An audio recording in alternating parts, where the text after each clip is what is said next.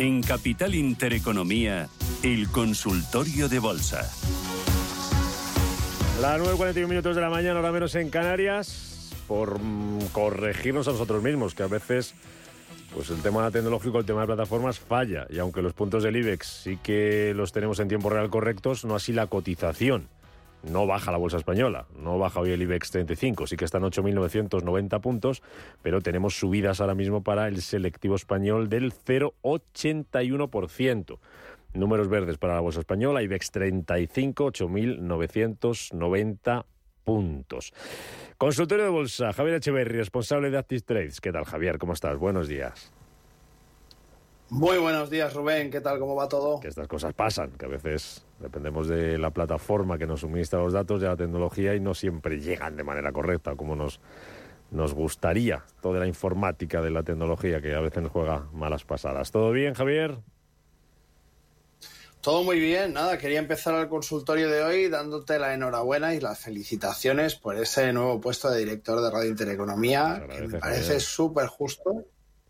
Y fue una sorpresa en los premios de Radio Intereconomía. Enhorabuena, mi más sincera enhorabuena. Me parece que te lo mereces. Muchas gracias, eh, Javier, por tus eh, palabras. Bueno, vamos al lío, vamos a, a la bolsa, a ver si se merece la subida de hoy el IBEX treinta y cinco o no. Como tenemos a la bolsa española, como tenemos al resto de índices, como comienzan esta semana, en la que recordemos, aunque es festivo el miércoles, hay negociación en Europa y hay negociación en España, hay que tenerlo también en cuenta. Y por tener más cosas en cuenta, hoy habrá en el mercado americano un poquito antes, una hora antes, por nuestro cambio de hora, así que desde las dos y media de la tarde, Europa empezará pues ya a, a tomar referencia de lo que hacen los mercados americanos. ¿Dónde estamos, Javier?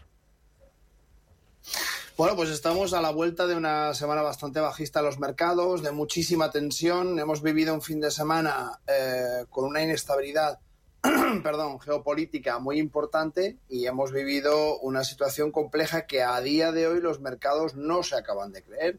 Hemos sufrido esa corrección durante toda la semana. De momento no se está viendo una reacción por parte de, de, de Irán, y por tanto, mientras que esa reacción no suceda, lo que nos encontramos es con ese rebote tímido, sin gran impulso. Estamos hablando en el IBEX, que era uno de los que más había caído, de un cero coma setenta y cinco en este momento, cuando empezaste a hablar justamente en cero coma ochenta y uno, como bien sí. decías.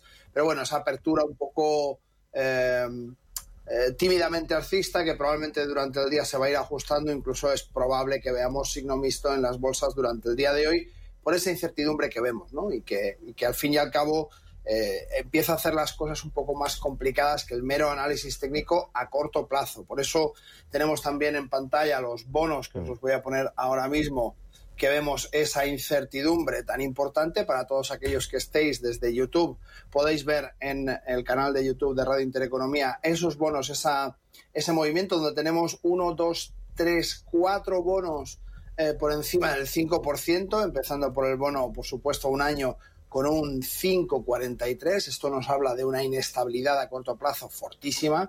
Fijaos lo que sucede, con un cinco coma cuarenta y tres, con bonos a un año, eh, un inversor que sea tradicional, gran parte de su cartera la va a ponderar hacia algo que ya está por encima de la inflación, de tal manera que se asegura que no perderá poder adquisitivo durante eh, el siguiente año, cuanto menos en ese bono a un año. Si nos vamos, si nos va, el siguiente bono que tendríamos que mirar es el de veinte años, que estaría en un cinco coma veintidós. El tercer bono, el bono a dos años, en un cinco coma cero tres. Eh, el treinta, cinco coma cero dos. Y el bono a diez, famoso en Estados Unidos, importantísimo, siempre hablamos de bonos a diez años, en cuatro coma ochenta y seis, que está exactamente igual que el bono a treinta. Sí. Esto básicamente es una pequeña introducción a la pregunta de dónde estamos. Estamos en un momento de pivote, en un momento en el que vemos cómo la renta fija supera la inflación en Estados Unidos, y por tanto gran parte de ese capital podría migrar desde la renta variable hasta la renta fija para asegurarse algo que durante los diez últimos años ha sido imposible, que era proteger el capital de la eh, inflación mediante la renta fija. Hasta ahora veíamos incluso renta fija negativa, donde se seguía comprando por proteger un poco ese capital, pero de manera totalmente infructuosa, y asegurándonos que perdíamos pues un dos, un tres por ciento de ese P I B, de ese crecimiento que teníamos a nivel global, Eh, ahora nos encontramos con el caso justamente contrario. Por tanto, estamos en un momento decisivo, momento de pivote dentro de la economía a nivel general y, desde luego, en la parte que nos toca a España, pues un poco a rebufo de todo lo que pasa, maximizando en, en ocasiones las pérdidas y tardando un poquito más en las subidas. Venga, vamos con las consultas. Noventa y uno, cinco treinta y tres, dieciocho cincuenta y uno, nueve uno cinco treinta y tres, dieciocho cincuenta y uno, WhatsApp seis cero nueve, dos dos cuatro, siete uno seis, seis cero nueve, dos dos cuatro, siete uno seis, y nuestro canal de YouTube Intereconomía Radio, y nos dejan su pregunta, su consulta. Empiezo por ahí muy rápido. Pregunta Antonio de Madrid si es momento de comprar B M W y Telefónica o mejor esperar. Soportes y resistencias en caso de... Vamos a ver B M W. Y Telefónica. Vamos a ver B M W. A ver, un segundito que me he ido a la de Milán. Aquí está la del Cetra. Fenomenal. Bueno, pues en B M W observamos un recorte hasta una línea eh, de precios importantes, esos ochenta y nueve cero ocho en este momento. Yo creo que la parte de eh, automóviles todavía está un poco pendiente de esa guerra que hay en los microchips en, entre eh, China, Estados Unidos y ahora con A S M L, eh, que ha empezado a, a moverse de una manera complicada, donde hemos visto que en móviles chinos hay chips de cero coma siete nanómetros que en principio solamente se podían fabricar con esas máquinas de, de A S M L, y por tanto, bueno, creo que la parte de, de chips y de eh, cadena de suministro para la automoción todavía va a tardar un poquito más. Me esperaría un poco a ver cómo reacciona en, la, en el entorno de los aproximadamente setenta y ocho euros y a partir de ahí tomar decisiones, pero en principio creo que de momento este rebote en el nivel, esta caída hasta el nivel de precios de ochenta y nueve, probablemente sea un poco un testeo de esa de esa corrección que debe hacer. Vale. ¿Telefónica? Telefónica, vamos con ella entonces.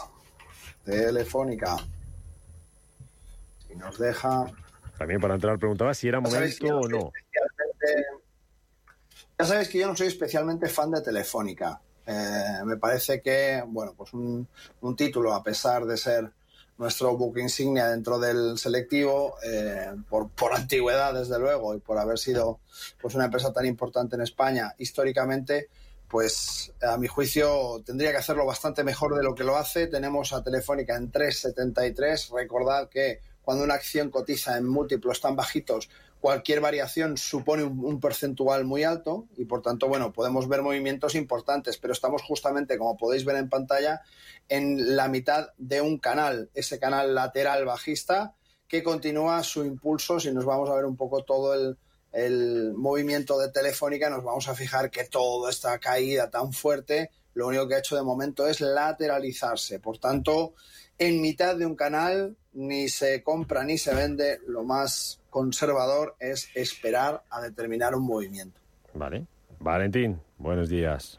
Bu- buenos días, don Rubén, y a todo el equipo de Radio Intereconomía, y enhorabuena también por lo que acabo de escuchar en el aparato de radio. Muchas gracias. Eh, quisiera hacerle una, una pregunta al experto sobre Audax Renovables, que les que estoy al cincuenta por ciento palmando ahí totalmente.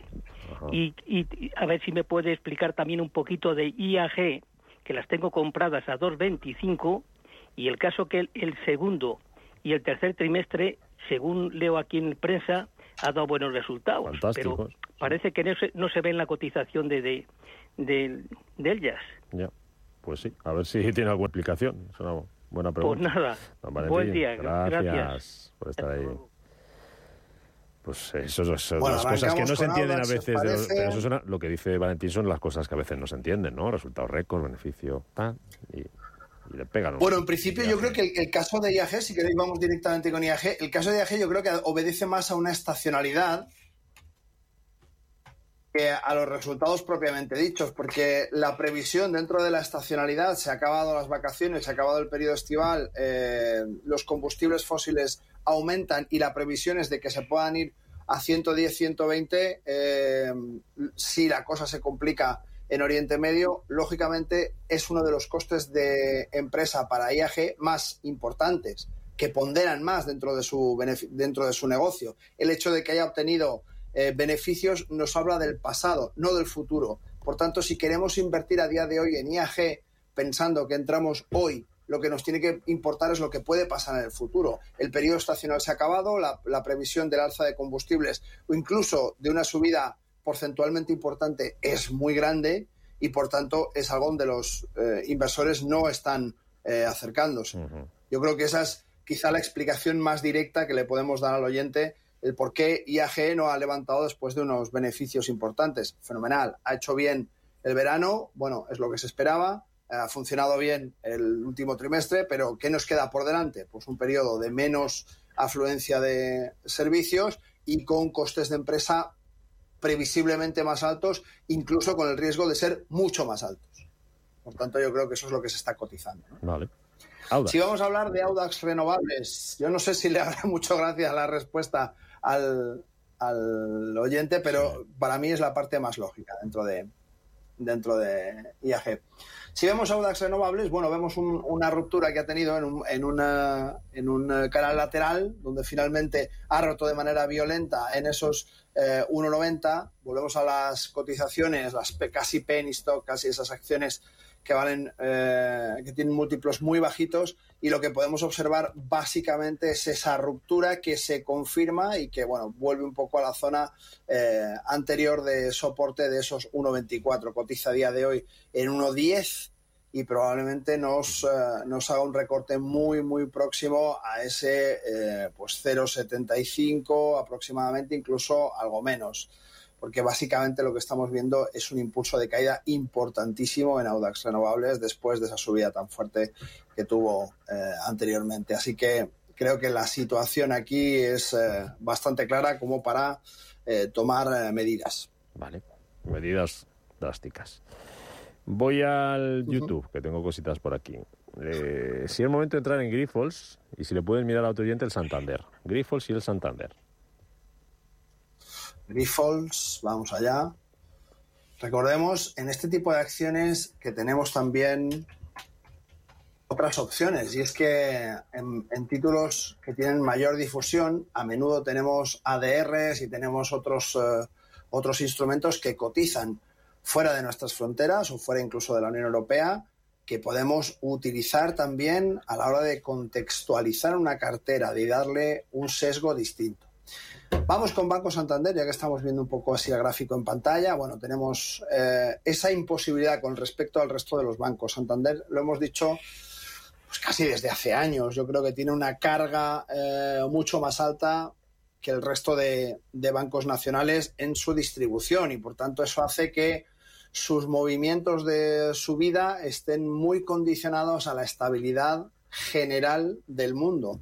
Estamos en un momento complicado donde debería subir con mucha fuerza, como lo están haciendo otros bancos, y lo que observamos es que a pesar de esas subidas de tipos de interés, a pesar de ese dinero caído del cielo, vemos una lateralización importante entre los dos treinta y cuatro que podemos ver en esta zona y los tres ochenta y tres, cotiza actualmente en tres cincuenta, y, y parece que le cuesta muchísimo salir de esa zona. Como vemos, ha sido una zona muy importante de... de soporte que rompió y que y a la que ha vuelto, a la que está intentando volver en esos dos ochenta y seis. Así que ojo, porque a pesar de que el negocio haya mejorado muchísimo para, para los bancos, el Santander tiene una carga importante que le está costando muchísimo conseguir eh, asumir. Si nos vamos luego a ver... Eh, ahí está. Bueno, eh, Grifols, Grifols, sí, era directamente. Sí, era, sí, era un momento para entrar en Eso Grifols. Es. Pues... Grifols, tenemos, fijaos, el, el gráfico en pantalla. Dentro del gráfico que os muestro en pantalla estamos viendo en toda la zona de once coma sesenta y ocho el mayor número de transacciones hechas, pues os voy a decir exactamente, desde, veinte, desde el tres de mayo del dieciocho. Esto significa que en once coma sesenta y ocho es donde nosotros hemos registrado más compras y ventas y, por tanto, mayor volumen de negociación, en ese E P O C que nos marca el mayor volumen de negociación. La tenemos cotizando actualmente en los diez veintitrés, y es que resulta que tenemos esos mínimos del, uh, de prácticamente ocho o siete ochenta y uno aproximadamente, si me coloco encima exactamente para ver los mínimos, sería siete ochenta y siete el mínimo, y vamos uh, en, dentro de ese canal lateral en una tendencia también bastante bajista. Por tanto, bueno, ojo a, a los títulos con tendencia tan bajista. Es verdad que el mayor número de transacciones está por encima del precio actual y, por tanto, eso siempre ayuda a que el precio se mantenga, pero aquí lo que podemos ver fundamentalmente es un canal lateral entre esos trece ochenta y uno y siete, como habíamos dicho, con eh, ochenta y uno ochenta y dos aproximadamente. Vale. Paco, buenos días. Paco, le tengo por ahí. Sí, aquí estoy. Buenos, buenos días, días. Buenos días. Te voy a preguntar al analista Venga. sobre la entrada en Acerinox a largo plazo. Muchas gracias. Muy bien, pues muy concreto. Gracias. Acerinox, ¿entramos para largo? Vamos con ella. Vamos con ella. Acerinox cotizando en nueve cero seis en este momento. A eso, nueve cero cinco concretamente. Bueno, pues Acerinox a largo plazo tiene un comportamiento eh, muy lateral. Si nos fijamos, desde, eh, desde la pandemia recuperó la zona anterior donde estaba cotizando en, en torno a esos eh, nueve noventa y dos, y la parte baja estaríamos hablando de esos siete noventa y tres, y dentro de esa franja hemos visto distintos picos. Bueno, ahora mismo parece ser, y digo parece ser, que la tendencia es alcista. Si nos vamos a la parte eh, un poco más eh, fundamental y entendemos qué es lo que se está pidiendo, vemos un testeo en la zona de soporte desde el momento de caída, que parece ser que ha respetado muy bien, ha hecho un testeo para romper ese soporte importante y ahora mismo está, eh, de momento, rebotando. Vamos a ver el comportamiento más adelante porque está en un momento clave. Debería confirmar, vamos a hacer esto un poquito más grande por si nos está viendo el oyente desde YouTube, que pueda observar el gráfico y que vea un poco este... Este testeo, donde ha intentado romper el soporte, se ha apoyado unas cuantas veces, lo ha intentado perforar, no lo ha conseguido, y esta zona es una me, zona me, crítica. Deberíamos ver la superación. Me, me, me voy al, me voy al boletín. Eh, ¿La superación de qué nivel? Dímelo así titular. Vale. Superación nueve veinticuatro. Vale. Te dejo pendiente. Unicaja, nos preguntan lo mismo que con I A G, que por qué tras los resultados cae hoy Unicaja, y otro oyente nos pregunta si es buen momento, aprovechando la caída, oportunidad de entrar en Unicaja. Nos preguntan también por Acciona Energía, eh, por Bankinter, eh, Acciona Energía veinticuatro catorce, Bankinter cinco cincuenta y cinco, y si es momento de entrar en Inditex. Te dejo mirándolo hasta ahora, Javier. Venga. Manda tus notas de voz o tus mensajes de texto. seis cero nueve, dos dos cuatro, siete uno seis.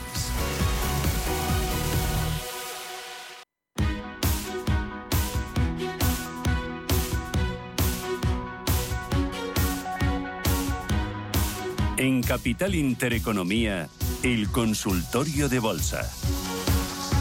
Continuamos este consultorio de bolsa con Javier Etcheverry, responsable de ActivTrades, nueve uno cinco tres tres uno ocho cinco uno, nueve uno cinco tres tres uno ocho cinco uno, WhatsApp seis cero nueve, dos dos cuatro, siete uno seis y nuestro canal de YouTube Intereconomía Radio. Ahí nos ven en directo, ven los gráficos que está analizando Javier esta mañana y nos dejan ahí su pregunta también en el, eh, en el chat. Ahí nos preguntaban por Unicaja, Javier, que por qué baja después de, de resultados y si puede ser momento para eh, entrar, aprovechando la, la caída de hoy. Bueno, Unicaja tenemos un comportamiento eh, en línea con lo que se esperaba, en definitiva. Básicamente está buscando ese soporte que tenía en torno a los eh, cero noventa y cuatro. Está cotizando en cero noventa y siete en este momento, cero noventa y siete nueve, y como vemos en pantalla viene de un soporte importantísimo que viene de un tiempo atrás. Justamente podemos decir que el mínimo estaba en el veinticinco del cinco de dos mil veinte y en ese veinticinco del cinco de dos mil veinte que alcanzaba su mínimo hemos marcado un soporte que con que concuerda perfectamente con el movimiento del precio. Por tanto, esa caída lo único que tiene que dar eh, al inversor es la impresión de que el precio sigue haciendo esa subida en escalera, que se está comportando en principio como debe. Es, eh, es una, es una, una entidad chiquitita y no estamos hablando de uno de los grandes. Por tanto, la variación de su precio normalmente suele ser un poco más amplia. Al tener menor capitalización, la, la masa monetaria que mueve es inferior y, por tanto, la fluctuación del precio suele ser un poquito más importante en términos porcentuales. Pero, como siempre, vamos a esas penny stock. Estamos hablando de acciones o títulos que cotizan por debajo de un euro, que, que tienen eh, con cualquier, con unos pocos céntimos de variación, estamos hablando de porcentualmente variaciones muy importantes. Y además, en este caso, una entidad eh, pequeña, pues lógicamente tiene mayor representación. Pero en principio no tiene ningún problema. Está, está moviéndose desde el COVID eh, poco a poco al alza, su comportamiento tiene sentido y, por tanto, yo no le veo ninguna... ningún problema, al contrario. Vale. Eh, Acciona Energía y Bankinter. A ver, que recuerdo por aquí los precios que nos daba este oyente. Eh, uh-huh. eh, Bankinter cinco coma cinco, eh, Acciona Energía, Acciona Energías Renovables, veinticuatro coma catorce. Y luego, si ves bien, entrar en Inditex. Vamos a marcar el cinco coma cinco en Bankinter. Ahí está. Justo. Bueno, eh, esta es la entrada. ¿Y Acciona me habías dicho, perdona, para dejarla marcada también? veinticuatro catorce. Acciona Energía, ¿eh? Acciona Energías Renovables. Ah, perdón, perdón. Yo tenía puesto Acciona directamente. A ver si lo tengo aquí. Si no, lo saco a otro lado. En cualquier caso, vamos a ir hablando... No, aquí no lo tengo. Vamos a ir hablando... Eh, Bankinter, sí, que es uno de los bancos que mejor lo ha hecho a mi juicio, que mayor estabilidad ha tenido, y como podemos ver en el gráfico, vamos a ponerlo en una sola eh, muestra. Aquí está Bankinter. Eh, vamos a ver esa escalerita perfecta que la ha ido haciendo francamente bien. Es un banco bastante sólido, donde hemos visto comportamientos interesantes y donde vemos que la zona de mayor negociación, justamente desde octubre del diecisiete, está en el cinco setenta y nueve. Si el cliente entró en cinco coma cinco, eh, desde luego la entrada fue interesante, fue en una zona de eh, eh, validación de un soporte en el cinco cuarenta y dos, y ese cinco cuarenta y dos que validó eh, tenía sentido dentro del cinco coma cinco. Y por tanto, bueno, sigue su, su camino en ese canal lateral alcista, donde vamos viendo cómo el banco se comporta bien y cómo además lo suyo es que siga haciéndolo bien, porque en definitiva eh, lo que estamos viendo es que tiene que hacer una, un comportamiento similar como todos los bancos, por lo que hablamos, ¿no? Por esas subidas de tipos de interés. Uh-huh. Vamos mientras tanto a Acciona Energía. Sí, y luego Inditex. Ahí está. Aquí la tenemos.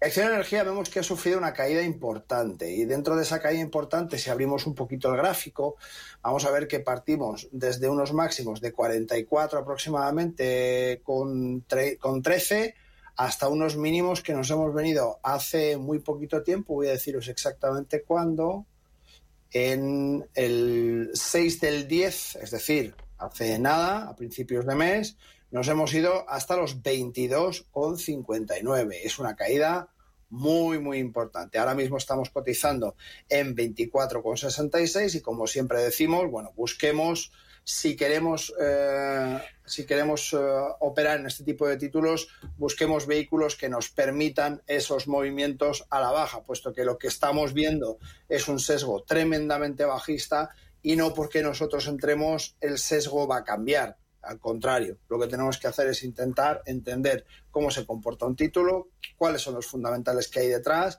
y, desde luego, qué es lo que nos dice el gráfico. Y el gráfico lo que dice es que el precio de momento, el, el título de momento está cayendo sin control, ha roto una zona de soporte importante en estos veinticinco noventa y ocho, está cotizando en veinticuatro sesenta y seis y, bueno, no sería, desde luego, mis favoritos para entrar en largo. Vale. Teníamos ahí Acciona, Bankinter, Inditex. Ya está todo, ¿no? Nos falta Inditex, ah, que no lo hemos comentado. Inditex para entrar, sí. Venga. Vamos a por él. Vamos a por él. Vamos directamente a ver si nos permite los eh, gráficos. Bueno.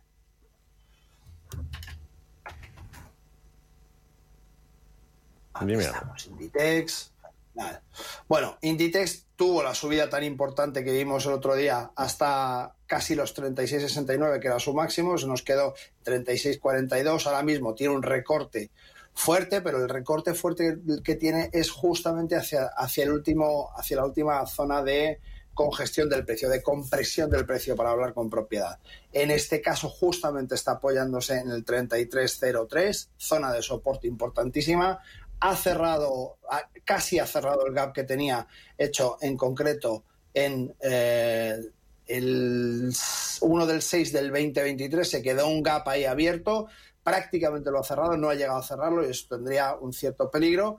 Pero para, para mi juicio, en este caso, eh, vemos cómo la parte de R S I nos marca ese treinta y tres, se nos queda todo el rato un poquito antes del apoyo importante en soportes. Pero un título como Inditex, que tiene eh, mucha aceptación por parte de los inversores y que hay una cultura de apoyo al título precisamente por su eh, trabajo de largo plazo, creo que no es especialmente peligroso. Ahora bien, veamos si este soporte de treinta y tres cero cinco lo rompe o no. Venga, audio. Hola, buenos días. Soy Carlos desde Madrid. Eh, tres preguntas rápidas, por favor. Eh, si no creo que J P Morgan está muy feo el gráfico, las tengo en estos niveles, ciento cuarenta. Bueno, creo que cerró más bajo. Eh, Intel la tengo en estos niveles. Si, si la ve interesante para quedarse y, y el posible recorrido, más optimista en el corto plazo. Y Santander las tengo en tres, en, sí, en tres cuarenta, mmm, si piensa que va a rebotar de aquí a fin de año. Gracias. Dime algo muy rápido sobre las tres, igual de rápido y concreto que nos decía la, la, la pregunta de nuestro oyente. Santander, como ya analizamos antes técnicamente, ¿tú Sant- crees que rebota de aquí a final de año o no? Me parece complicado, sinceramente. Santander me parece complicado. Puede rebotar quizá hasta los tres sesenta y siete aproximadamente, no creo que mucho más allá. Vale, venga. Eh, pues vamos con hablamos de Intel. Morgan, Intel. Venga, muy bien. Venga, Intel la tenemos en pantalla. También un gap importantísimo desde los treinta y uno o treinta y dos, cierre exactamente en treinta y dos treinta y uno y subida hasta los treinta y cinco cincuenta y cuatro. Importante esa subida, pero es en, es en gap. Por tanto, hay que esperar a ver la reacción de ese gap, si se cierra de manera inmediata y se va al soporte marcado en los treinta y dos dieciocho. Por el contrario, continúa la ascensión. Si vamos a J P Morgan, de manera muy veloz, vemos un gráfico con caídas importantes. Nos sucede un poco lo mismo, el mismo escenario, ¿no?, que en Santander. Vemos que cuando tendría que estar subiendo de manera muy potente, eh, tenemos una caída importantísima dentro de J P Morgan a zonas de soporte, en esos ciento treinta y cuatro coma sesenta y cuatro, cotiza ahora mismo ciento treinta y cinco coma sesenta y nueve. Vamos a ver qué pasa con el soporte. Si el soporte lo mantiene bien, eh, podemos pensar en algo, pero en principio lo que vemos es un, un banco que debería estar subiendo en caída y, ojo, un R S I por debajo de treinta en veinticinco cero dos. Interesantísimo ver la vuelta de R S I a treinta. Siempre y cuando sea abrupta, podría ser una señal importante para ver qué podemos hacer. Agustín, buenos días. Sí, buenos días. A ver qué piensa el analista para entrar en, en Logista y en C A F, por favor. Logista y C A F para entrar. Muy bien, Agustín. Muchas gracias. Pues venga, muy concreto venga, también. Fenómeno, pues, C A F y Logista, venga. Fenomenal. Logista en pantalla, gráfico bien distinto a los anteriores que hemos estado mirando. Un gráfico muy saneadito, con, con apoyos exactamente dentro de R S I en el veintisiete del nueve, en el treinta, perfecto. Eh, dentro de ese apoyo vemos una zona eh, importante todavía de congestión, donde se nos va a la zona que está cotizando ahora mismo en veintitrés cero uno y todavía podría tener algo más de recorrido hasta esos veintidós cuarenta y cuatro. Aún no estamos viendo si efectivamente va a mantener el actual soporte donde está cotizando en este momento, en esos veintitrés cero tres. Si lo hiciera, el, la revalorización probable es bastante interesante. Podemos hablar de un once por ciento hasta esos máximos anteriores. Y si por el contrario perdiera la zona de soporte, estaríamos hablando de una caída que podría suponer el ocho por ciento. Por tanto, hay que esperar esa confirmación, pero la relación, desde luego, es interesante. La otra C A F, ¿no? C A F, cierto es. Vamos con Espera, ella. Ferrocarriles. C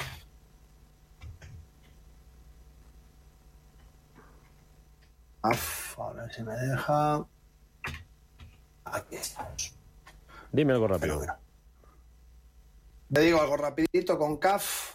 Se nos pone en pantalla eh, caída importante desde la zona de treinta y tres hasta la zona de eh, veintisiete. Es una caída importante, pero no rompe los soportes más claros. Por tanto, no es algo eh, horroroso mientras que no haya roto este soporte más bajo, que quedaría por debajo de los veintisiete trece. Quizá hay que ver que efectivamente supere con una vela importante en vale. semanal, eh, estos veintiocho coma cero dos que está en este vale. momento, y a partir de ahí tomar decisiones. Venga, audio de diez segundos, me lo contestas si puede ser en otros diez y nos vamos, a ver. Muy buenos días, me gustaría preguntar por tres valores que tengo en cartera. Ipsos, Rheinmetall y la suiza Roche. Eh, los tengo con pequeñas pérdidas, excepto Rheinmetall, que lo tengo con ganancias. ¿Cómo? Muchas gracias y un saludo. Como vamos muy mal de tiempo, venga, Roche, que a lo mejor es la más conocida por todos. Roche, ¿cómo está el sector farma? Dime algo de Roche y le pedimos disculpas al oyente porque los otros no nos dan tiempo. Pero por lo menos que se lleve algo a casa.